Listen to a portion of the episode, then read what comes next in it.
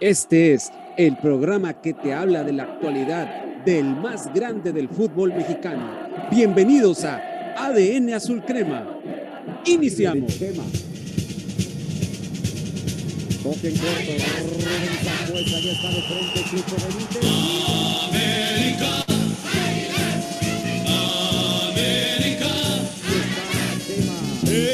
Estoy contigo, oye mi corazón.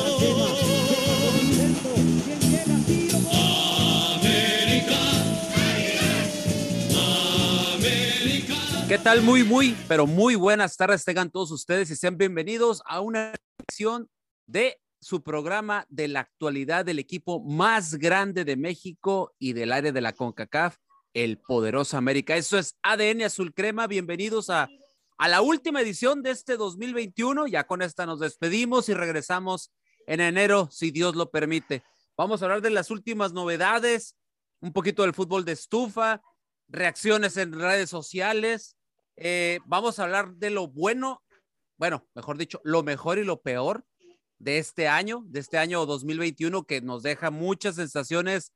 Yo creo que más que nada nos deja sensaciones muy agridulces, por no decir amargas, y de cierta manera cosas que fueron pasando durante el año y que teníamos muchas esperanzas de por lo menos en este diciembre estar celebrando algo, no nomás la Navidad obviamente, sino también levantar un título, cosa que no se dio y la gente de la América, los aficionados están sumamente molestos, sumamente molestos porque va ya va para esto para dos semanas después de la eliminación, mejor dicho, casi van las tres semanas de la eliminación del América y en el comunicado que mandó el América después de la eliminación con Pumas, se decía que iba a haber resultados de manera inmediata. Así es de que la gente sigue molesta y pues vamos a platicar también de eso, las palabras de Pavel Pardo. Pavel Pardo que todos estuvimos pidiendo y analizando y a ver qué otro. Ahorita le vamos a platicar esto de Pavel Pardo que la verdad a mí no me sorprende sinceramente. A mí no me sorprende. En algún momento por aquí lo dijimos en ADN Azul Crema. Decíamos, ya no le rueguen tanto. Si no quiere, pues que no venga y vamos a buscar otras alternativas. Es más, hasta hubo un programa donde propusimos gente. No sé si se acuerdan. Mi estimado José Luis, bienvenido. ¿Te acuerdas que un día platicamos que proponíamos, hicimos una lista de, de, futuros directores deportivos y en uno de ellos hasta yo dije Adolfo Ríos y Adolfo Ríos no lo ganó Querétaro. O sea, hay un montón de, de cositas que aquí platicamos y que al parecer, bueno, algunas nos escuchan, algunas no tantas, pero bueno, hoy te lo platicamos. Bienvenido, José Luis, a la última edición del año de ADN Azul Crema. No, es un gusto aquí estar aquí cerrando pues, ya el fin de año en este programa, en esta misión de ADN Azul Crema contigo y mis compañeros, sin ninguna duda, teacher. Sí, me acuerdo a la perfección que hasta mencioné yo a Jaime Ordiales, que Correcto. hizo un buen manejo con la máquina del Cruz Azul. No veo por qué no se le podría dar una segunda oportunidad en las Águilas de la América, ya sabiendo que es un técnico capacitado que ha pasado igual por el Querétaro, como ahorita lo mencionabas, con la llegada de Ríos y también por lo de la, como ya se los había dicho, ¿no? Anteriormente en su faceta con las Águilas de la América. No fue tan buena, pero tampoco fue tan mala. Creo que has tenido mucho mejor faceta con lo poco que estuvo que el mismo Santiago Baños, ¿no? Que tanto le hemos tirado, sin ninguna duda. Muchas cosas que platicar, ya lo acabas de mencionar y creo que pues vamos a tener un buen programa y con mucho debate. Un placer estar aquí con ustedes. Mi estimado Rubén Boal, está que truena las redes sociales con la gente de, de la América, más bien, más bien dicho con la directiva, porque parece ser que ahora sí están escuchando a la afición, ¿eh? Mi estimado Rubén, bienvenido a la última emisión del 2021 de ADN Azul Crema. Hola, jefe Delfino, muy buenas, muy buenas tardes para todos. Eh, José Luis, Angelito, un abrazo. Eh, a todos los radioescuchas que durante este, esta temporada nos, escucharon, muy agradecido con todos ustedes, una experiencia hermosa. Un año bien complicado, donde se perdieron muchas cosas, no se ganó nada desafortunadamente, pero como dice el dicho, tenemos salud, ¿no? Y en el aspecto de los hashtags, Antuna no firmes y el otro que salió apenas el día de hoy, ¿no? El ayer. De, ayer, el de que no hay bono, no hay refuerzos, no hay bono. Entonces, obviamente, y lo hemos comentado durante toda esto, esta, esta temporada de programas, el, la afición de la América es la más estricta, es la más... Eh, no le gusta conformarse con nada, es muy exigente, somos muy exigentes y aquí nosotros hemos puesto el pecho a las balas, pero también le hemos exigido a la directiva refuerzos, le hemos exigido otro tipo de directivos y la gente ya se manifiesta de esta manera y qué bueno que se haga escuchar y qué bueno que también la directiva y el, y el presidente eh, operativo y el dueño escuche a la afición, porque la verdad la afición son los que compran las playeras, son los que van al estadio y la verdad es una pena que en el partido contra Pumas lo comentó Angelito, que fue el ver más aficionados de Pumas en, en nuestro estadio en la Azteca, es una tristeza. Y son situaciones que la afición está descontenta y qué bueno que se manifieste y que nos hagan caso, y que nos hagan caso porque la verdad el América es el equipo más grande de México y debe de mejorar muchos aspectos.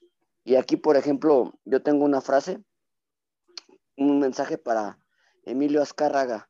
Emilio Azcárraga, te sugiero que cambies los baños de tu casa. Pues tómala. Como siempre, el hombre de las frases, el buen Rubén Boal, que eh, se verá que el rato ya va a sacar el libro de las frases del americanismo. Van a ver lo que es bueno. Mi querido Ángel Eduardo García López, Angelito, ya se develó el, el calendario del próximo torneo del, de las Águilas del la América y pues hay algunas sorpresitas eh, muy interesantes, sobre todo que viaja mucho a América esta vez y son salidas complicadas. ¿Cómo estás, Miguelito? Bienvenido a la última edición de este programa del 2021. ¿Qué tal, teacher? Muy buenas tardes. Este, un saludo para todos los radioescuchas que nos están acompañando en este fin de año, en este programa que pues cerramos lo que no solamente es el torneo, sino todo un año en general, un año global agradecido formar parte de ustedes, de estar en esta familia que la verdad eh, me, ha dado, me ha dado muy, muy grandes satisfacciones convivir gente como usted, teacher, como el buen José Luis, José Ramón, el Pollo de Nebraska, eh, Rubén y todos los que han estado aquí. Yo más que nada bendecido en ese aspecto. Y pues bueno, comentar que lo del calendario pues se hizo a marchas forzadas, era lo que tenía planeado ya la liga. Obviamente iban a respetar lo que se había hecho anteriormente, que si en este caso América, que América en el torneo pasado tuvo bastantes localidades, esta vez iba a haber afectado precisamente en el que ahora le va a tocar salir a casa, de casa más bien, y esperemos que lo pueda confrontar de una mejor forma, porque a lo mejor ahí el desgaste puede, puede perjudicar una, puede perjudicar a una América donde pues sea un poquito exigida en cuestión física, pero esperemos que eso no sea una excusa para los mismos jugadores. Correcto, correcto. Muy bien, Angelito. Y pues vamos a darle. Vamos a darle y, arranco con esto de los, del famoso hashtag. Eh, como les comentaba, compañeros, ah, después de la eliminación en la liguilla por parte de la América frente a Pumas, sale ese comunicado y que iban a hacer un análisis concienzudo y que en tres semanas iba a haber refuerzos. Lo de Diego Valdés ya sabemos, ya está hizo los exámenes eh, médicos, ya hizo las pruebas físicas, ya se tuvo que haber anunciado. Yo la verdad les comento, yo después de la eliminación del América Femenil, yo pensé que ya venía el anuncio de Diego Valdés, sobre todo como para cargar los ánimos, porque si nos ponemos a, analizar las categorías inferiores, la femenil y la varonil, nadie, nadie, nadie hizo nada todo, o sea, en todo, todo American se fue en blanco en todos los aspectos. Yo dije, bueno. Teacher, pero teacher, mínimo la, en la América femenil, muy rentable, ¿eh? Si no hubiera sido el, equipo de Tigres el que tuvieron que haber enfrentado en semifinales, yo, lo, yo miraba este equipo llegar a la final, ¿eh? Mínimo competir para llegar a la final. No, y concuerdo contigo lo que acabas de decir, pero yo, yo por lo menos decía yo, bueno, si, si esta América femenil, eh, pues ya, ya culminó su participación, digo, para calmar los ánimos, pues ya presenta el chileno, ¿no? Que ya sabemos que ya está más que amarrado, pero nada, nada. Pues no se lo, más raro de todo esto es que ya lleva más de tres días en México y ni siquiera se ha oficializado, pues. Entonces, Exacto. ¿cuál es el problema? Están esperando que, que tenga su, que encuentre un departamento, una casa. Eh, no entendemos realmente el, el funcionamiento que está manejando las redes sociales de las Águilas de la América, porque no es solo eso, también creo que no solamente en América, está pasando mucho en el fútbol mexicano con muchos equipos que según esto, varios medios ya afirman que hay varios fichajes confirmados, pero ¿dónde está la, el manejo de las redes sociales o la prensa de, dicho equipo para hacerlos oficial? Pues, y lo, el mismo caso lo estamos viviendo con el mismo Diego Valdés, como lo mencionas. Así es, ya se reló por tres años. ¿Se acuerdan que yo les comentaba que al principio quería cuatro, después América ofrecía dos y ya se arreglaron por tres? Son dos años seguros, más el tercero va a ser por objetivos y ahí es donde se va a ver si hay un cuarto año, ya depende del chileno y su rendimiento en las Águilas del la América. Pero, cosa curiosa, eh, al día de ayer se esperaba el anuncio de Diego Valdés y lo primero que presenta el community manager de las Águilas del la América es los abonos, la promoción de los abonos en, en, el Estadio Azteca, la gente se indignó, se molestó y sacó un hashtag, sin refuerzos, no hay abonos. Y se hizo tan viral que fue tendencia en las redes sociales, fue tendencia número uno en México y por, y por estas cuestiones se bajó la publicación de los abonos. O sea, la gente está muy molesta todavía con el club no se les olvida todo lo que ha sucedido. Y si les digo que en segundo lugar, en esa misma tendencia está el fuera baños. O sea, aparte que lo de baños ya lo hemos, lo platicamos todo este año hasta el cansancio y que al parecer baños se va a quedar. Yo ya no sé qué es lo que está sucediendo con este América. No sé si alguien de ustedes me puede explicar, porque yo le quiero encontrar la cuadratura al círculo. Bien dice José Luis, no nomás es un mal de América, sino de todos los equipos que ya tienen fichajes amarrados y yo no entiendo por qué no los presentan. Y con América está pasando esto. Sobre todo que les digo, ya se van a cumplir las tres semanas, el sábado se cumplen y aún así no ha habido absolutamente nada de refuerzos. Rubén, ¿qué te parece esto? O sea, sabemos que lo de Diego Valdés ya está, el chileno ya está más que amarrado, ya está todo definido y todo, ¿no? Pero los demás refuerzos? Diego Valdés no va a hacer toda la chamba que le, que le hace falta este América, que le hace falta un cambio drástico en muchas cosas. Lo que pasa, eh, jefe Delfino, es que el América se encartó. No sabe cómo a los extranjeros, no sabe dónde colocarlos, no sabe qué hacer con ellos. Los ofrece, los, los, los promociona, pero nadie se interesa por ellos por el mal rendimiento que han tenido en el América últimamente. Entonces, como dice, ¿cómo voy a yo a llevarme a un jugador que no ha estado rindiendo lo suficiente en tu equipo no sé cómo me vaya a funcionar en el mío. Entonces, esa es una de las razones por las cuales eh, yo siento que el América no ha podido deshacerse de sus jugadores para poder traer esfuerzos. Ahora, tú no puedes deshacerte, tú no puedes traer jugadores eh, extranjeros si no sacas a los que tienes. Entonces, ahí el trabajo de Baños, el trabajo de la directiva ha sido pues, de manera pésima. Tratan por ahí, se, se, se comenta de algunas negociaciones con Tigres, eh, de intercambio de jugadores extranjero por extranjero. También se maneja lo de el Renato Ibarra a, Ecuador de nuevo. Entonces, no, no, no, o sea, son puros rumores, son puras pláticas, pero no hay nada confirmado. Entonces, como lo comentas bien, el tiempo pasa, el tiempo pasa, va a iniciar el torneo y nosotros no sabemos qué es lo que vaya a pasar. En una de esas hasta nos quedamos con los mismos jugadores.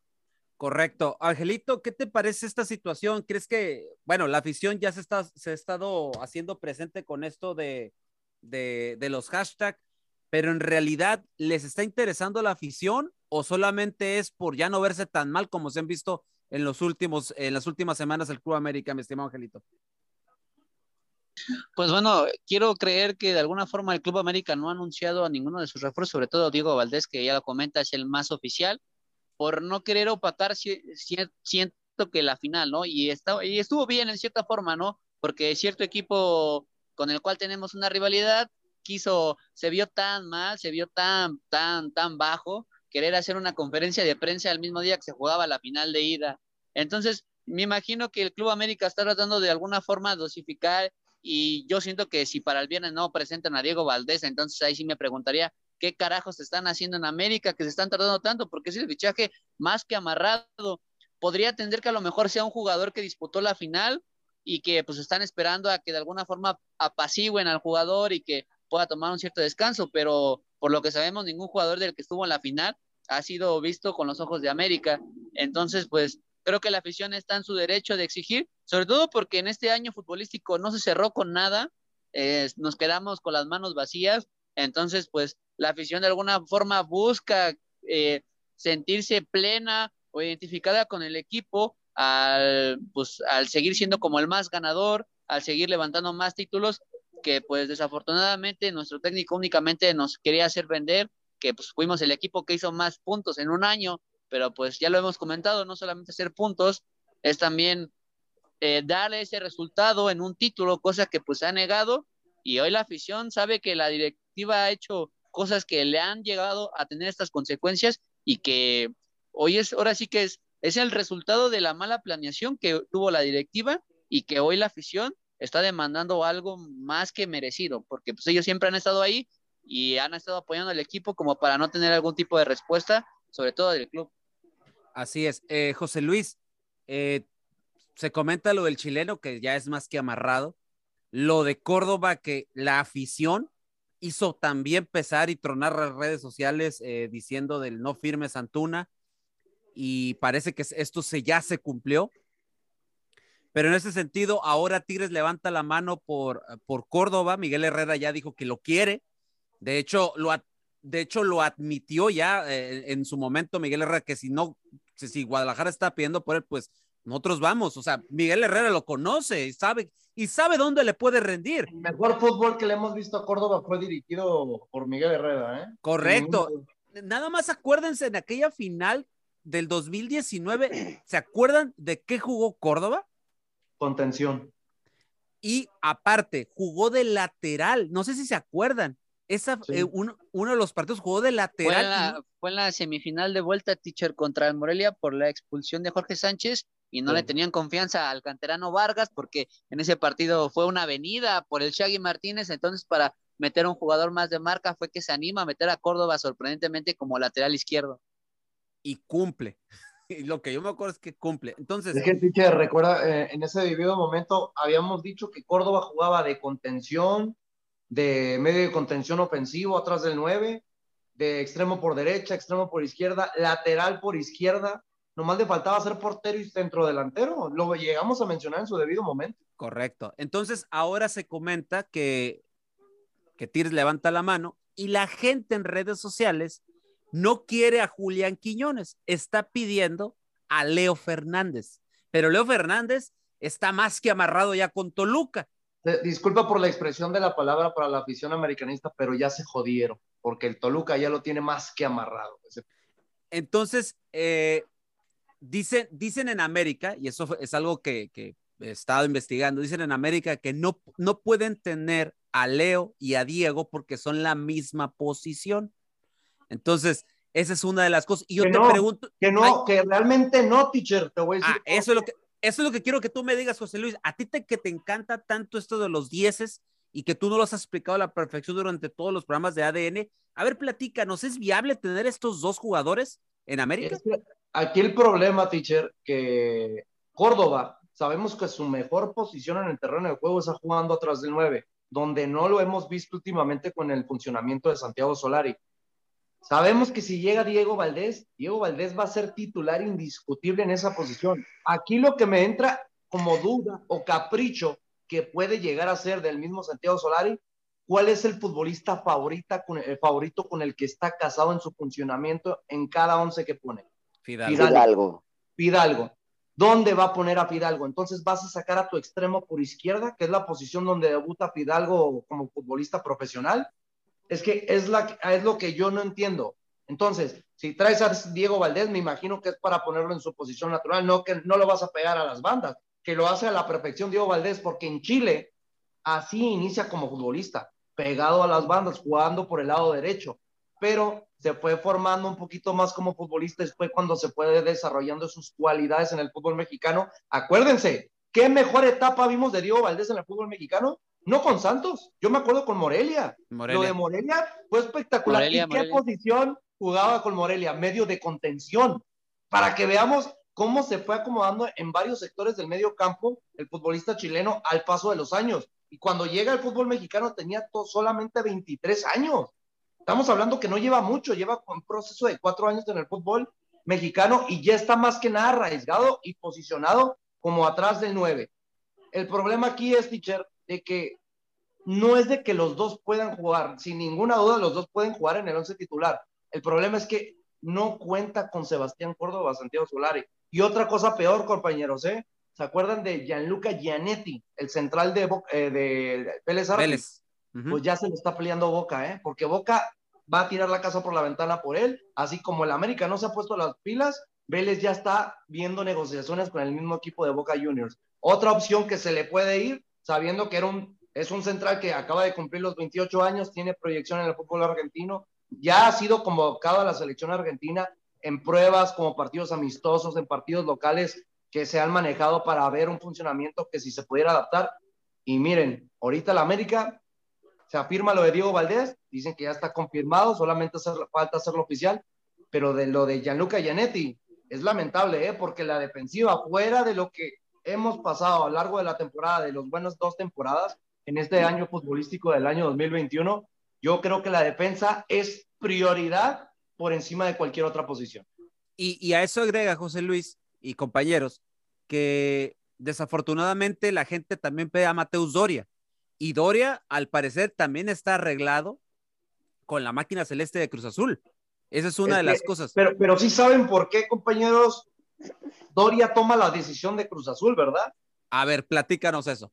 Porque cuando ya tenía todo amarrado para llegar a Tigres, el problema es de que el que para la negociación es Miguel Herrera, para irse por Jesús Angulo, central de los rojinegros del Atlas. Cosa, futbolista que ya había pedido para América hace un año y medio, cuando todavía se le dio su última temporada como técnico en las Águilas del América. No se lo llevaron y ahorita el capricho lo quiere tener con el equipo de Tigres y traer un joven de proyección como Angulo que todavía acaba de quedar campeón, tú sabes que te va a salir al mismo precio que Doria. Así que viendo los años de Doria, que es un futbolista ya experimentado con 27 años, y viendo un chavito de apenas 23, obvio vas a apostar por el de mayor proyección, porque fuera de la proyección que tiene para futuro, en presente está dando resultados y tiene un carácter, porque el carácter lo vimos en la final del fútbol mexicano. El que tiene la batuta por encima de Aldo Rocha, por el mismo Julio Furch, el mismo Julián Quiñones, es el mismo central mexicano. Por algo se declina Miguel Herrera irse por este futbolista que lo demostró muy bien y muy bien. Tú lo sabes, teacher. Estuvimos hablando maravillas de él en Juegos Olímpicos. En Juegos Olímpicos, es lo que te iba a comentar. El, el famoso Stitch, que la verdad lo, lo hizo súper bien, así sin lugar a duda. Y, y, y, podemos seguir hablando. La afición tampoco quería Otero, porque también Otero empezó a entrar Otero en es esta. Muy bueno, teacher, ¿eh? en el- y, y espérate, aquí, aquí tú y yo en la hora del taco hemos hablado de Otero, eh, en otro por los programas que tenemos aquí en Radio Gol, y hemos hablado de Otero, y Otero, la verdad, a mí también se me, se me hace un muy buen extremo, muy, muy bueno, que no tuvo de cierta manera un poquito más de continuidad, pero para mí es un gran extremo. No sé, Rubén, no sé, Angelito, ¿qué opinan de Otero, Rubén? Eh, Otero es un jugador muy rápido, que va bien por la banda, pero el caso de Quiñones yo siento que es un poquito más técnico, tiene más drible. Entonces es ahí a lo mejor la diferencia. Y también depende mucho de las características que un entrenador busque para su equipo. ¿Qué tipo de extremo necesitas? ¿Qué, tri- eh, qué- qué tipo de extremo buscas? Alguien que a lo mejor vaya eh, rápidamente como Otero y tire un centro, o alguien como Quiñones que tenga la habilidad de hacer, eh, ser, ser rápido, de, llegar a tirar el centro, pero nada más tirar el centro, sino también meterse al área. Yo creo que esa característica la tiene más Quiñones. Pero bueno, como te digo, es cuestión de gustos. Yo en lo particular, si me permiten mi opinión, me gustaría más Quiñones. Ok, mi estimado eh, Angelito, ¿qué, ¿a quién más, a quién más pondríamos en el América para, para ver qué es lo que más se puede eh, darle a este, darle a esta afición que está sedienta sobre todo de fichajes mediáticos o de fichajes import no, no tanto mediáticos, sino fichajes que importen al americanismo y que sepan que a lo mejor tal vez van a dar el, el rendimiento que no han dado en los últimos tiempos los fichajes más recientes. Fichaje resultadista Pues- sería, ¿no? La palabra. Ándale, exactamente. un fichaje más que nada comprobado, algo que yo había mencionado en un programa anterior, que América en sus años de apogeo, cuando pues, estaba pues, consiguiendo un poquito más de títulos, eh, se estaba basando mucho en los futbolistas que estaban en la propia liga y que estaban dan- dando un desarrollo importante, ¿no? Que estaban teniendo una trascendencia dentro del fútbol mexicano que le permitía más que nada ya tener este, esa- ese proceso de adaptación, simplemente de acoplarse al sistema de juego.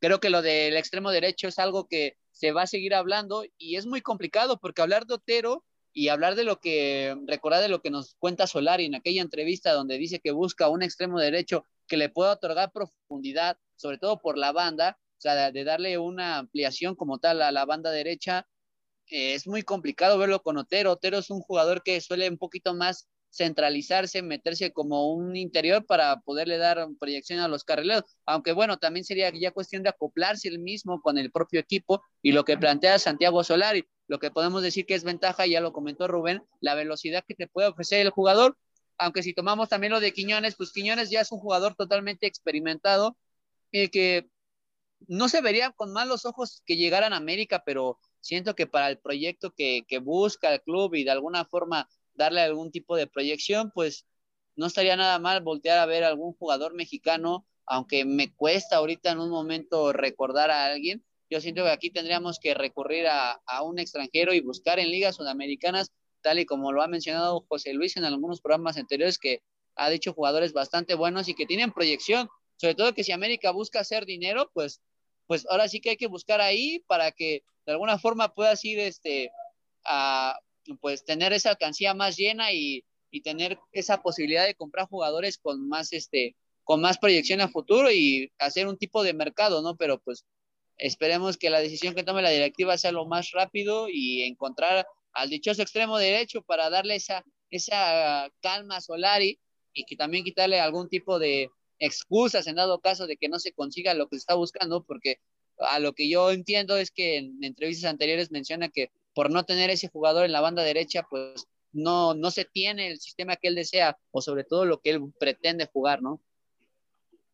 Ok, también estamos esperando lo del refuerzo de la, de la Central de América, lo que es Bruno Valdés. Bruno se ha dicho hasta el cansancio que es, moneda de cambio y que en su momento hasta Miguel Herrera lo pidió en Tigres, pero, pero eso fue el torneo pasado y en este torneo los de Tigres dijeron, pues sabes que ahorita no quiero. Entonces, al parecer está ahí latente lo de Bruno Valdés. Hay otros equipos de México que está buscando a Bruno Valdés, pero no, al fin de cuentas tampoco se sabe nada. Lo de Manuel Aguilera, eh, se supone que eh, si está todavía ahí en, en plan, es porque aceptó la renovación de los seis meses que el mismo contrato le daba, el contrato anterior, pero el problema aquí es que se necesita, ya nos dimos cuenta y durante todo este año se necesita reforzar ya la Central de América. Para eso están buscando a este chavo de Puebla, Israel Reyes, que en su momento cuesta un 1.2 millones su carta y al parecer Puebla estaba pidiendo ya 3 millones y fracción por, eh, por, este, por este chavo que hizo buen torneo en el, eh, con Puebla. Entonces, José Luis, ¿será la solución el jovencito Israel Reyes eh, en la central? Esto que también he estado queriendo apuntar y que sabemos que es una de las falencias de América en las últimas semanas, en los últimos meses. No, sin ninguna duda. Eh, yo me iría por otro futbolista ya un poquito más experimentado, un futbolista que tenga un poquito más de margen, ¿no? A, nivel de, de, creo, de competición porque si nos vamos por ese nivel de, precio, ¿no? Que tú dices, se me viene a mí la mente, hay un futbolista argentino que sí vale un poquito más el valor de mercado, ¿no? Se llama Donis Frías. Es un defensa central argentino que tiene 23 años, pero ya tiene proyección para ir al viejo continente. Su valor de mercado es de 3.7 millones de euros, que lo puedes negociar. Fácilmente lo puedes traer por unos 5 millones de dólares y fácil para ahí el América, fuera de que traería un futbolista con grandes características, que se acaba de aventar una temporada en la Liga Argentina espectacular, siendo lugar, segundo lugar con defensa y justicia, por abajo nomás de River Plate, yo creo que es el central idóneo ahorita con mayor proyección, teniendo una juventud de 23 años. ¿A qué me refiero? Reyes, ¿cuánto tiempo llena, cuánto tiempo lleva demostrando esta calidad en el fútbol mexicano? Un año. Este actual año 2021. Frías debuta desde los 18 años y desde los 18 años ha tomado la batuta de tener minutos, ganarse la titularidad y lleva dos años consecutivos desde que tiene 21 años siendo titular indiscutible con defensa y justicia. Por algo, es un ejemplo, teacher, el que yo te estoy tratando de dar, pero lo de Reyes para mí todavía no es un futbolista que realmente yo arriesgaría sin ninguna duda, apostar por él. Por ejemplo, lo acaba de mencionar ahorita, un nombre fundamental, el mismo Angelito. ¿Qué pasó con Vargas? Temporadón con Cholos, ¿eh? Temporadón. Pero llegó a las Águilas del América y perdió la titularidad, ni siquiera se le dan minutos, ni siquiera contaba con él el mismo Miguel Herrera, que él fue el que lo pidió y que él le dio el debut en el mismo equipo de la frontera, para que nos demos cuenta que no es lo mismo agarrar ese arraigo, ese ritmo en el fútbol mexicano durante un año futbolístico, sino para que sea un futbolista rentable en la misma liga, tienes que fácilmente llevar dos a dos años y medio rindiendo, yo creo que de la misma manera que hiciste como desde tu debut. Ahora, ¿por qué les estoy preguntando, les estoy diciendo todo esto que es mezcla del fútbol de estufa y de la gente que y de los famosos refuerzos o de la gente que trata por la que trata de ir eh, el Club América? Es que en este sentido, al parecer, las autoridades habrían asumido un compromiso con Santiago Solari que tiene que ver directamente con las famosas incorporaciones. Un reporte del portal de ESPN eh, se dice que los directivos de América le dijeron a Solari que cuando regresara de vacaciones ya estarían los refuerzos listos. Entonces, yo no entiendo, nos queda para que se acabe las tres semanas, nos queda todavía esta semana y hasta el día sábado para que se culminen las tres semanas. Los jugadores ya están de vacaciones, regresan, si no me equivoco, el día 26 de diciembre a Cuapa a reportarse a los reportes médicos, etcétera. Y de ahí empieza la, pretemporada para el inicio del torneo que empieza, si no me equivoco, el día 7 de enero. Entonces, ¿qué creen? Eh, ¿Va a haber refuerzos sí o sí? ¿Cuál es su opinión al respecto, mi estimado? Empezamos contigo, mi estimado Robert. Eh, lo comentábamos hace ratito, yo sí siento demasiada incertidumbre por esos movimientos y, y bueno, me voy a volver voy a ver repetitivo con lo que voy a comentar, pero si no hay salidas, no hay entradas. Entonces, eh, yo, yo, yo a estas alturas, yo creo que tendría que la América ya empezar a rescindir contratos para empezar a ocupar lugares, para empezar a lugar plazas. Yo siento que es algo que la América no quiera llegar y lo hemos comentado durante toda la temporada. Este problema sí va a venir en diciembre de, la, del sobrecupo de extranjeros. Así es. Y, y, no lo, y no lo querían ver, o no lo veían, o no lo planteaban, o no sé qué fue lo que pasó. Pero yo espero que tenga ya este Baños o la directiva que tener que tomar una decisión y, y, ir negociando jugadores y si se les da la, la, la oportunidad de venir a la América, tener que rescindir contratos. Yo creo que no les va a quedar de otra porque a estas alturas no va, a ser muy difícil que puedan mover a los jugadores a menos que sean intercambios. Así es. Eh, Angelito, ¿cómo ves eh, esta situación? ¿Crees que habrá refuerzos ya cuando Soler regrese de las vacaciones?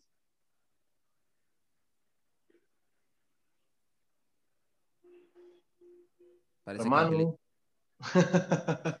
Eh, pues, José Luis, contigo, ¿crees que habrá los refuerzos ya cuando regrese Solari? Lo veo complicado, teacher, sobre todo ah. porque no, hemos visto mucho movimiento en América. Lo único que sabemos es lo de Diego Valdés y pues hasta ahí hemos visto que a lo mejor han tenido interés por, como lo comenta, por este Reyes, Israel Reyes del Puebla, pero hasta ahí los jugadores que posiblemente el aficionado ponía o quería, pues ya han sido prácticamente ganados por otros equipos y creo que la institución en ese sentido se está durmiendo y es por eso que también le damos ahora sí que ese respaldo a aquellos aficionados que han puesto, ¿no? Sin refuerzos no hay bonos porque se ve que la directiva prácticamente solamente querían como que tapar el hoyo, decir, ya, este, ya traemos a Diego Valdés, un jugador sensación, un jugador que nos puede aportar mucho en el Club América y que bueno, o sea, es correcto, es, es un buen jugador, lo puede desenvolver en cualquier posición, pero ya lo comentaba José Luis, ¿Y qué pasa con la defensa? Porque prácticamente ahí, sobre todo en la central, ha modificado tanto Solari que, que no ha podido ni siquiera tener un once fijo.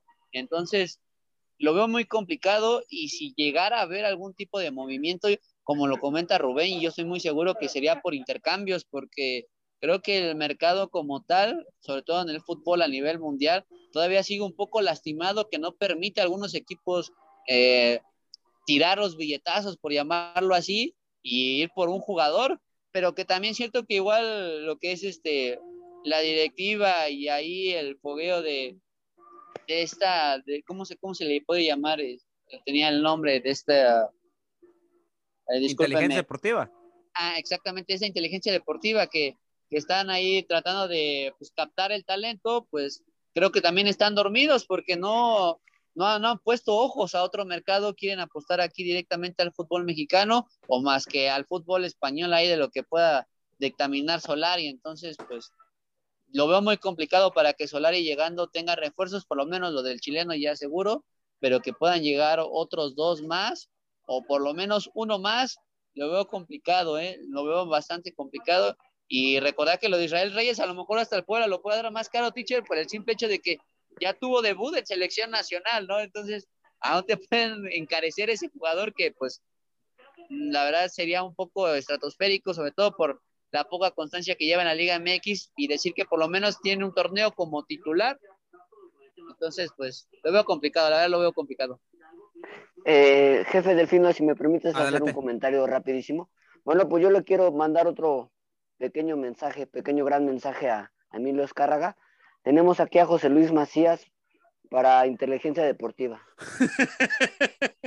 Creo que Bueno fuera, hermano, que se me diera la oportunidad. Bueno fuera. No- nos has dado muy buenas opciones y ojalá, este, yo espero que el, el, el, el patrón eh, escuche los programas, yo estoy seguro que así es, y que por ahí te eche una llamadita.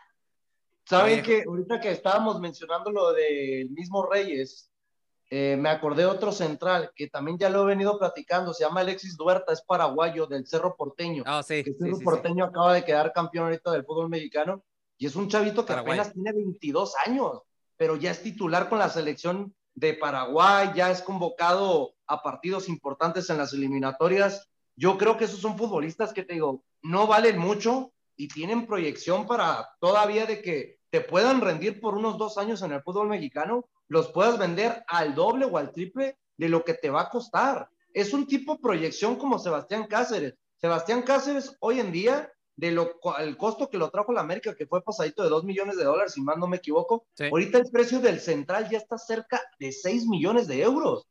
Hay que tomar en cuenta eso. La proyección en el América, con solamente llegar al América, ya te aumenta un valor de mercado. Todavía darle minutos y darle un seguimiento al futbolista, todavía te lo incrementa más. Entonces, si esto puedes tomar la batuta, un ejemplo, si ahorita ya no quieren seguir con la batuta de Sebastián Cáceres, que para, al parecer sí va a seguir para esta temporada, es véndelo. Fácilmente ahorita le puedes sacar el doble de lo que le invertiste y con ese dinero compra un futbolista, como ya les dije, puede ser el argentino Frías o el mismo Alexis Duarte, entre otros futbolistas que ya los hemos mencionado, en vez de irte por un futbolista que sabes que en el fútbol mexicano te lo van a encarecer solamente porque ya estuvo en selección, porque ya es titular en el equipo que representa actualmente, por cualquier tipo de cuestión. Yo creo que aquí es como lo hemos venido también manejando el manejo de, eh, de la, del scouting deportivo. Yo creo que ha, ha dejado mucho de ver, no solamente en el América, sino en muchas partes, en muchos equipos de México. Pero lo que más te sorprende, que los equipos con menos reflectores en México son los que mejor te están pichando. Y eso, y eso es interesante porque es aquí donde, pues, donde queda la figura entonces de Santiago Baños, que es el que se supone que es el que está moviendo y meneando todo esto, es el que tiene que ver jugadores, tiene que presentar los planes, etcétera. Y por lo que volvemos a ver, esta planeación de fin de año está hecha literalmente con las patas. Con las patas está hecho esto, porque no le vemos ni pies ni cabeza a esto. Y ahorita que toco el tema de la dirigencia deportiva de América, eh, Pavel Pardo, que tanto se habló y se especulaba que ya está con un pie en América, que va a ser el directivo y que el próximo año y que no sé qué. Las palabras que dice, no me interesa hoy por hoy el ser presidente deportivo de la América. Eso que esté muy claro porque a veces hay malas interpretaciones. No aspiro a ese cargo. Esas fueron las palabras de el bebé Pavel Pardo, un hombre obviamente identificado con los colores azul cremas, que jugó este, muchos partidos, que fue campeón con América, que sabe lo que es vestir esta playera, sabe lo que es estar aquí, que en sus redes sociales cada vez que perdía o ganaba el América se manifestaba en favor del club, que sabe lo que es esto, pero no le interesa. Ahorita él es embajador de la Bundesliga y anda buscando eh, talento, talento joven para llevarlo a la liga alemana. Entonces, eh, José Luis, algo que en su momento ya lo hemos platicado aquí, ¿no? Que si no quería, porque Pavel se estaba, para mí se estaba haciendo mucho del rogar y creo que tú fuiste el primero que lo dijo, se está haciendo demasiado del rogar. Entonces, ¿qué hacer ahora? O sea, porque tú, tú decías en algún momento, Jaime Ordiales, yo lo veo muy lejos, la verdad, o no sé si ahora con esto de que se va a quedar Baños o que a lo mejor la misma afición explote y truene otra vez las redes, tumben a Baños y pongan a alguien, pero ¿a quién? Yo el único, no sé compañeros, yo el único que veo con ese puesto y que está sumamente preparado ya ahorita listo es Alfredo Tena. No veo más, más allá de esto. Sin ninguna duda, ese era el nombre que iba a mencionar. Yo creo que Alfredo Tena, lo hemos venido también platicando, que su institución por Santiago Baños fue inexplicable, ¿no? Porque sabemos que es un creo que futbolista, bueno, hablando de su etapa como futbolista, que fue fundamental y no por algo es el mejor central en la historia de la institución. Es un futbolista que en su personaje, podríamos decirlo, porque pues ya está retirado, ¿no? Un personaje que hoy en día conoce desde el baño hasta el conserje, hasta la que te limpia las camas, conoce a todo el personal de la institución. En términos generales, yo creo que por lo mismo sería bueno que se le, tomara en cuenta. Aparte, creo que acaba de terminar un, título, ¿no? Para poder trabajar en la dirigencia deportiva y, relacionarse un poquito más en ese ámbito de, cualquier club. Yo por lo mismo declinaría por el mismo Tena, pero tampoco no estaría descabellado, teacher. Ir buscando a alguien que ya ha sido director deportivo, para mí no lo hizo muy mal, ¿eh? Joaquín Beltrán, y Joaquín Beltrán ahorita se encuentra solito, ¿eh? está trabajando como eh, analista, si no analista en, en, Radio Marcas, si no me equivoco. Marca Claro. Marca Claro, mira. Y, pero de ahí sí te digo, no lo miraría como una mala opción. Aquí lo malo es de que sabemos de dónde viene Beltrán. Sabemos que viene de universidad, un equipo donde pues es rival de las Águilas del la América, pero hablando en lo profesional, si se le brinda la oportunidad y el equipo puede buscar otra mejor opción, pues debería estarle como un poquito viendo el scouting igual como se debería estar manejando con los futbolistas.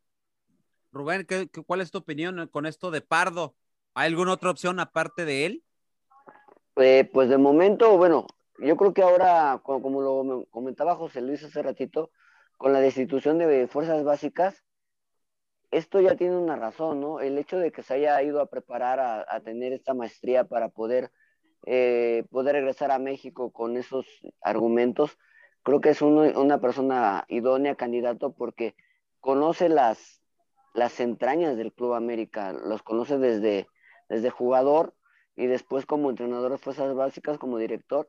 Entonces creo que sí sería lo importante que pudiera él eh, controlar esa parte. Algo que también no sé si pueda caber la parte de que la directiva de fuerzas básicas está dirigido por un español.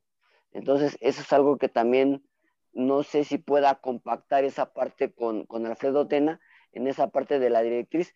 En su momento se habló también de Valdano, pero creo fue nada más cierto humo, ¿no? Entonces, y regresando a lo que a tu pregunta de lo de Pavel Pardo, en su momento lo comentamos y yo en lo particular eh, me encantaba la idea de que fuera Pavel, pero desafortunadamente ya lo hemos escuchado en varias entrevistas donde él dice que él ni ha escuchado alguna este, oferta del América y él no tiene ninguna intención de venir como directivo al Club América. Entonces, bueno, él tiene otras ideas, él tiene otra perspectiva, él tiene otra, otra idea de trabajo, ya sabemos cuál es, el, el llevar jugadores a la Bundesliga. Y bueno, se respeta y en algún momento a lo mejor pudiera regresar a la América, pero no sé si sea ya demasiado tarde. Yo creo que ahorita lo de Beltrán suena bien, creo que es una persona que comenta José Luis recta, que durante en su época en Pumas fue siempre conocido como un gran futbolista, muy recto en su forma de trabajo, nunca se le conoció ningún tema adverso y bueno, creo que podrá, podrá ser por ahí, pero si tú me pones a escoger lo de Beltrán y lo de Alfredo Tena, siempre voy a escoger a un jugador que viene de la cantera. Teacher, y nomás para puntualizar lo de Beltrán, porque muchas veces decir, oye, ¿cómo que Beltrán? Es que nadie se acuerda de la buena etapa con Víctor Manuel Bucetich como técnico, de los mismos gallos blancos del Querétaro, el que trae a Bucetich y el que le lleva a Tiago Volpi, el que le lleva buenos refuerzos, es el mismo Beltrán. Mínimo. Beltrán ha aportado por siempre tener un buen scouting, traer buenos futbolistas y aportar lo que se ocupe para cualquier institución que llegue a aportar o laborar. Así es. Eh, Ángel- Angelito, no sé qué opinas tú al respecto de estas palabras de Pavel Pardo. ¿Hay alguien más aparte de las opciones que aquí maneja José Luis y Rubén? Pues bueno, creo que sería siempre irnos por el de casa, hay que irnos por gente que pueda entender los colores. A lo mejor ponle, póngale, teacher, que no tanto que haya nacido en casa, sino que entienda los colores, ¿no? Que entienda lo que es estar en América, que entiendan ese compromiso, porque hay equipos y no nos vamos lejos, tan solo el campeón, la institución que lo trae no es 100% rojinegra, ¿eh? Empezaron a entender cómo, cómo es que este equipo eh, tiene esa identidad y a partir de eso fueron planeando y edificando y hoy por hoy el resultado está hecho, ¿no? Entonces yo siento que más que nada vámonos por gente que pueda entender qué es lo que pisar el Club América no es cualquier cosa, es eh, traer lo mejor de lo mejor y sobre todo tener un buen scouting que es en lo que nos hemos quedado bastante, bastante corto, a pesar de que han, han tratado de eh, traer jugadores de Europa para de alguna forma llenarnos el ojo que al final nos han quedado algunos a deber y que nos han regresado a sus respectivos equipos por solicitud de préstamo, lo de Alfredo Tena siempre será la mejor opción, sobre todo porque es, alguien de casa, estuvo tantos años en la institución, conoce de, de, ahora sí que de principio a fin qué es lo que hay dentro del Club América y que pues recordar que lo de su salida es un conflicto directamente con Santiago Baños y precisamente puede ser ahí la complejidad, ¿no? Yo creo que saliendo Santiago Baños de ahí, el club podría tener algún tipo de limpia porque su despido es precisamente porque Alfredo Tena no quería de alguna forma este, adaptarse a una nueva metodología que era eh, implementar software con los jugadores, de irlos midiendo de acuerdo al tipo de rendimiento que les iban marcando los software, ¿no? Y es por eso que llega este español del Villarreal como a darle este, esta proyección que tenían en mente y pues en ese choque obviamente sale Alfredo Tena de la institución, pero pues siempre será bienvenido y un jugador que pues siempre ha querido a la América es mejor que bienvenido. Lo de Pavel pues ya mejor que le siga que le siga echando ganas a su agencia de scouting, donde pues quiere representar jugadores eh, que tiene ahí algunos y sobre todo el más polémico Joao Malek, entonces pues ¿Para qué, ¿Para qué rogarle a la gente que la gente esté convencida de querer estar en el Club América? Porque este equipo es grande y no cualquiera puede estar. Coincido totalmente contigo, mi estimado Angelito. Y ya estamos en la recta final del programa, pero no quiero cerrar este programa sin preguntarles, ¿qué fue lo mejor y lo peor del equipo? Digo, ay, ya te vi tu cara, José Luis, y, y yo sé que sí como que te quedas, ¿A poco si hay algo bueno? Algo bueno debe de haber en el equipo todavía, siento yo. No, no, sí, sí, lo hay, sí lo hay. Entonces, pero, vamos empezando y en, pónganse a pensar, compañeros, porque empiezan las, las preguntas. A ver, entre la, bueno, la portería creo que estamos bien cubiertos y creo que los dos lo hicieron bien, a no ser que ustedes tengan alguna observación. Eh, Guillermo Ochoa y Oscar Jiménez, creo que son dos porteros sumamente confiables en el arco de América. No sé qué piensan ustedes. Sí, no, no... totalmente, pero creo que Ochoa no cerró muy bien. Eh, ese fue, el, el, sobre todo el último partido contra Pumas, creo que ya lo veíamos un tanto como, no sé si cansado, fastidiado, pero cansado, sí me preocupó esa parte. Yo creo que ¿no? cansado, Entonces, eh, Rubén. Sí, yo creo que sí, ya de, de tanto ajetreo. Eh, es que, que mira, es que bueno, es un punto de vista. ¿no? Disculpa, Rubén, pero eliminatorias de, de la selección mexicana, Sí. Juegos Olímpicos, temporada con las Águilas del la América. Ya estaba harto de tanto partido consecutivo, yo creo, porque cualquier futbolista se harta, ¿no? Bueno, en cuestiones de calidad. Y- deja, y deja, y deja de eso, José Luis. eh, El año que también que tuvo con selección mexicana estuvo bastante pesado en cuestión de agenda. Tantas llamadas a selección de ir al centro al CAR, de, de tener algunas giras, sobre todo ahí la, este, la famosa Nations League de CONCACAF, luego ir a Juegos Olímpicos de Tokio, ahora las eliminatorias. Entonces también eh, eh, Guillermo Ochoa ha tenido, ha tenido un- una agenda bastante apretada y que nunca se tomó ningún descanso que a lo mejor a algunos jugadores sí se les dieron, ¿eh? él llegando directamente a jugar, pese a que a lo mejor tenía días de haber llegado de, de tal viaje, ¿no? Sí, concuerdo. Así, así es. Bueno, digo, los porteros en su momento cuando Oscar fue requerido, lo hizo bien. No le vi yo, no le encontramos falla, pero la verdad tenemos un muy buen portero suplente que hoy se, se comenta que en este, en este torneo él pidió su salida por querer tener minutos, quiere jugar. Eh, están abiertos en América en darle la oportunidad, pero hasta el momento ningún equipo eh, pues había preguntado por él, aunque se decía que si Acevedo salía de Santos, eh, muy probablemente Oscar Jiménez iba a Torreón a ser portero titular, pero parece que Acevedo se queda en la liga y que Oscar se queda siendo portero suplente de Guillermo Ochoa. Bueno, vamos con la defensa, los defensas, compañeros quiénes son los mejores o quién es el mejor y quiénes son los peores. No se queden callados. es, que, toda la, para mí la temporada rentable y para muchos no les gusta, a mí me gustó mucho lo de Sebastián Cáceres en el año futbolístico. Yo creo que ya en términos generales me gustó. Eh, lo de Jordan Silva, yo creo que un futbolista que ocupa tener más oportunidades fuera de, de lo que ha hecho y nos ha demostrado que es un futbolista que sí quiere estar en las Águilas del la América. Emanuel Aguilera, yo creo que es el momento de darle salida. Ya Emanuel Aguilera no puede continuar en la institución. Bruno Valdés le daría estos últimos seis meses para que tome esa batuta y todavía trate de reponer esa calidad que ha demostrado ya en varios años que ha estado también con la institución. Luis Fuentes, Luis Fuentes yo le doy salida para muchos es un futbolista que es cumplidor y lo que tú quieras, sí, pero el América no puede depender tanto de futbolistas cumplidores, sino ocupa futbolistas que te den resultados. Jorge Sánchez yo creo que también lo mantendría, sin ninguna duda. Y por ahí Miguel Ayun también lo mantengo, porque para mí Miguel Ayun fue el mejor de los cuatro defensas en, el once titular en cada partido que disputó. Perfecto. Rubén, para a ti te hago la pregunta, pero yo te la cambio. Los en la media, quiénes son los mejores y quiénes son los peores. Bueno, en, la media, eh, lo de Richard Sánchez ya lo conocemos, creo que siempre tuvo una, un rendimiento muy parejo. Aquí no empezó muy bien, pero fue bajando un poquito su nivel.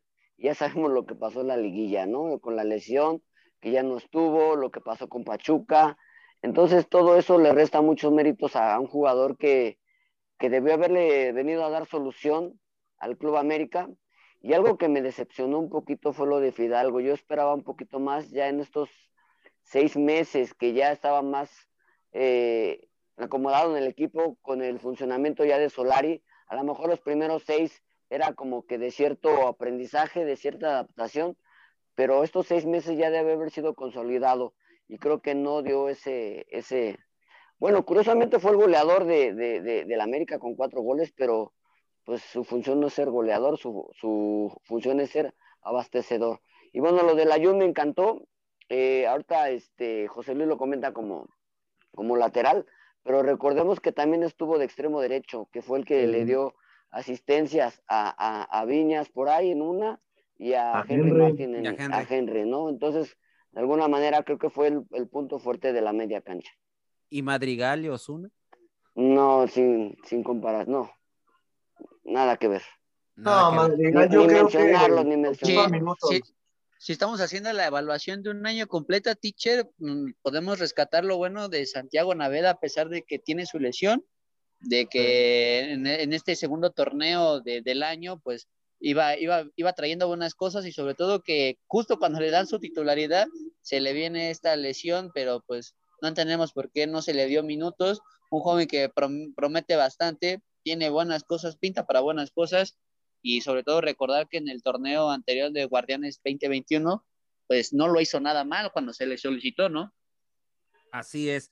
Eh, Angelito, ya que, ya que estás aquí con vos y todo lo demás, dime para ti lo mejor y lo peor de la delantera de este América. Pues haciendo si nos vamos por los números, Roger Martínez fue el delantero con más goles. Él fue el que metió tres. Henry Martin, muchos partidos, pero solamente pudo anotar dos, ¿eh? Y eso que después de Tokio no perdió mucha titularidad, si acaso alguno que otro partido. Y lo de Viñas, que con pocos minutos hizo un gol. O sea, Henry prácticamente le llevó de calle más, este, más partidos y solamente pudo anotar este, dos goles y a diferencia de Viñas, que Viñas solamente eh, tuvo, tuvo tres partidos como titular y en el que llega a anotar el gol es en aquel clásico contra Cruz Azul, pues, y eh, por los laterales nos quedamos bastante a deber, creo que pues tendríamos que destacarlo del colombiano, o sea, y para destacarlo del colombiano quiere decir que, o sea, la verdad, tanto como Federico Viñas como Henry Martín, quedaron mucho a deber, que tanto a lo mejor lo de Viñas pudiera entenderlo en el sentido de que pues nunca le diste tantos minutos, ¿no? Y cuando se los pudiste dar, pues eh, se los dabas y al siguiente, a la siguiente jornada le cortabas esa regularidad y obviamente pues le quitas confianza al jugador y no le das esa seguridad de que pueda ser un jugador determinante en algunos partidos y que ya lo mandas a la cancha cuando de plano necesitas ya ocupar un resultado urgente y eso es lo que pasa con algunos jugadores que pues no te responden quizás en el momento que espera el técnico. Y en cuestión Córdoba nos quedó bastante de ver en este torneo, se perdió, creo que la posición no fue la correcta y que cuando le llegaron a ocupar como segundo como en la posición de Álvaro Fidalgo, que fueron como dos o tres partidos, que no fueron muchos, y que de hecho Solari lo empieza a ocupar después de que vio aquel partido contra la selección de Honduras en el Estadio Azteca, que el Tata Martínez lo ocupa como un media punta, pero después lo vuelve a meter a, extremo por derecha y extremo por derecha pues tampoco no hubo mucho, y en, el, y en el extremo por izquierda muchos cambios, bastantes modificaciones, o Salvador Reyes, o Mauro Laines, o improvisabas ahí con con Miguel Ayun en algunos casos, entonces creo que también la lateral izquierda dejó alguna eficiencia porque nunca, por el extremo izquierdo, perdón, porque nunca también hubo un jugador que de alguna forma pudiera eh, acreerse de esa posición. Entonces, pues yo me quedaría pues con lo de Roger Martínez, que pues mm, eh, fue un jugador muy bueno en esta, en el torneo regular, por llamarlo así, porque en la guía, pues sí, nos quedó un poquito de ver. Lo de Henry Martin se nos cayó, lo de Olímpicos fue un gran torneo, pero pues se nos perdió. Federico Viñas, pues esperemos que pueda retomar nivel y a ver si le dan préstamo. Digo, si yo no lo, si no lo pienso ocupar, préstalo. Ya lo dijo José Luis. A ver, compañeros, yo les tengo una pregunta, si me lo permites. Adelante, José Luis, adelante. Si tuvieras que elegir entre Roger Martínez y Sebastián Córdoba, hablando del año futbolístico, para que se quede, ¿a quién elegiría? Córdoba. Yo le, yo, le, yo le daría la oportunidad de casa. Rubén. Eh, Córdoba, yo creo que no, ya, un jugador que no quiere estar, yo creo que no es necesario que siga. Sí, no, yo, no, es que yo concuerdo que debería ser Córdoba, pero el problema es de que le tiene más confianza a Santiago Solari al mismo Roger Martínez, que no quiere estar en el club, que alguien que sí ama la institución, pero no le da minutos. Ese es el punto. y que no quiere estar en América porque está Solari es que no es de que no quiera estar en América, teacher. Yo siento que es más que nada porque sabe que no le está, no le está dando minutos y no lo está poniendo en la posición que más rinde. Porque cuántas veces no sufrió el América en el medio campo también, en la contención, con ausencias de Madrigal, Naveda, que se quedaba Richard solo. ¿Por qué no calabas mínimo en un partido a Sebastián Córdoba acompañando al mismo Richard Sánchez? Nunca lo vimos. es que no le gusta experimentar o no le gusta hacer maniobras al técnico argentino y yo creo que es algo que tiene que tarde o temprano empezar a, practicarle, porque como técnico tú vas formando un futbolista para que se vaya arraigando en otras posiciones de terreno de juego. Pero si me permites, José Luis, rápidamente, yo creo que a Córdoba se le puso en varias posiciones. Y, y, yo nomás lo vi atrás del 9 en muy pocos partidos y, por izquierda y por derecha pero se supone que esas son las, las, las, posiciones que generalmente domina un poquito más. Aquí la situación es de que el chavo ya traía otra mentalidad que no, no estaba bien, traía los, los pies un poquito arriba del piso y yo creo que eso fue algo que le afectó. Y lo pusieron por derecha, lo pusieron por izquierda, lo pusieron atrás del 9 y ninguna posición rindió, porque también el jugador eh, pues ya no estaba a gusto. Entonces yo creo que también a, a, a Sebastián Córdoba le faltó carácter para demostrar su valía y demostrarle a Solari que él era un jugador importante y él se tenía que hacer valer. Y yo creo que se rindió. Así es. Bueno, eh, ya para finalizar, eh, aquí está el calendario del próximo torneo de clausura 2022. Jornada 1, Puebla recibe América. Jornada 2, América visita Mazatlán. Jornada 3, América recibe al campeón del fútbol mexicano, los zorros del Atlas. Jornada recibe en 4. casa. Ajá, a jornada 4, América recibe el Atlético de San Luis.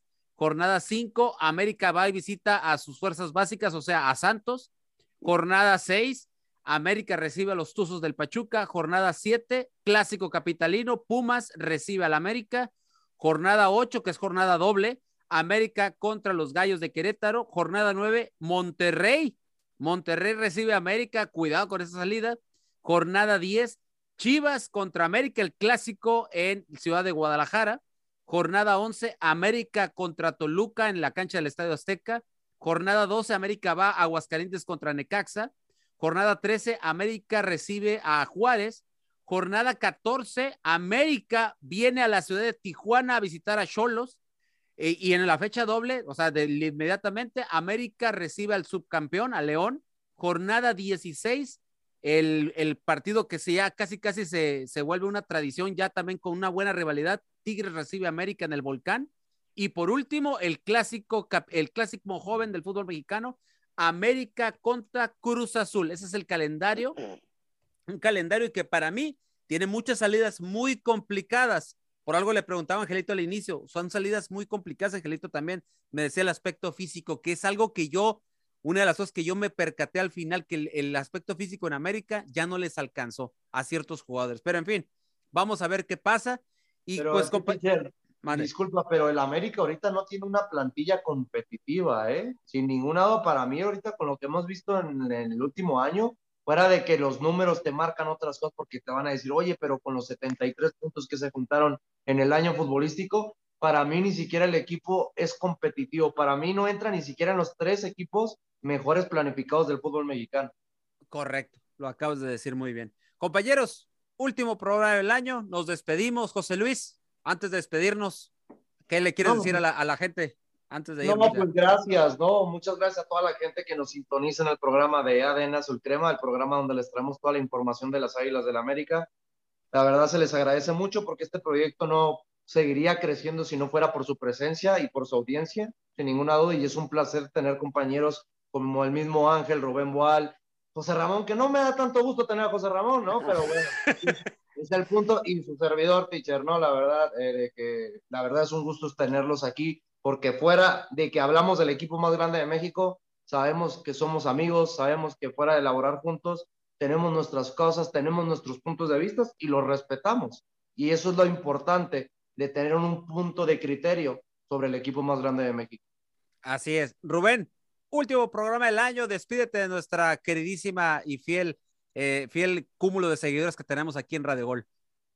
Gracias, jefe Delfino. Pues la verdad, muy agradecido con todos ustedes, con todos los radioescuchas que nos sintonizan cada, cada miércoles a las 5 de la tarde y que también los que nos escuchan en, en Spotify, la verdad, muy agradecido porque eh, es un sueño que yo nunca pensé poder cumplir, nunca me pasó por la mente el poder expresar mis, mis argumentos, eh, lo que yo sentía por este equipo. La verdad es que es un sueño que, que, hoy se cumple y la verdad es que han sido seis meses maravillosos junto con contigo, con Jefe Delfino, Angelito, con José Luis, con el, el, el de Nebraska, el pollito de Nebraska, con José Ramón también las personas que nos han acompañado en este programa, el gurú que también con Cristian, que el gurú que fue el que me dio la oportunidad de poder entrar con ustedes, muy agradecido con todos ustedes y la verdad yo quiero mandar un saludo muy afectuoso a todos esos americanistas que nos ha tocado sufrir este año. Yo espero que para el próximo tengan, tengamos mejores años. Así Feliz es. Navidad y próspero año nuevo para todos. Muy bien, Rubén. Mi estimado Angelito, la última, el último fichaje de ADN Azul Crema que caíste con el pie derecho aquí con este, con esta alineación ya de ADN Azul Crema. Pues sí, teacher, eh, más que nada, como al principio, agradecerle a usted, al gurú, a Cristian, a José Luis, a José Ramón, a Rubén y a todos los que me dieron esta gran bienvenida, me, me hicieron sentir parte de este gran equipo, sobre todo también a la gente que nos ha acompañado eh, en este torneo, que nos ha escuchado y pues, agradecerles que, que a pesar de, de, los malos momentos que ha sufrido este equipo, han seguido aquí, han, nos han estado apoyando también. Esas muestras de cariño son importantes. La verdad que nos hacen trabajar y traerles más información a ustedes o un poco más de análisis de lo que pudiéramos ver en otro tipo de mesas convencionales.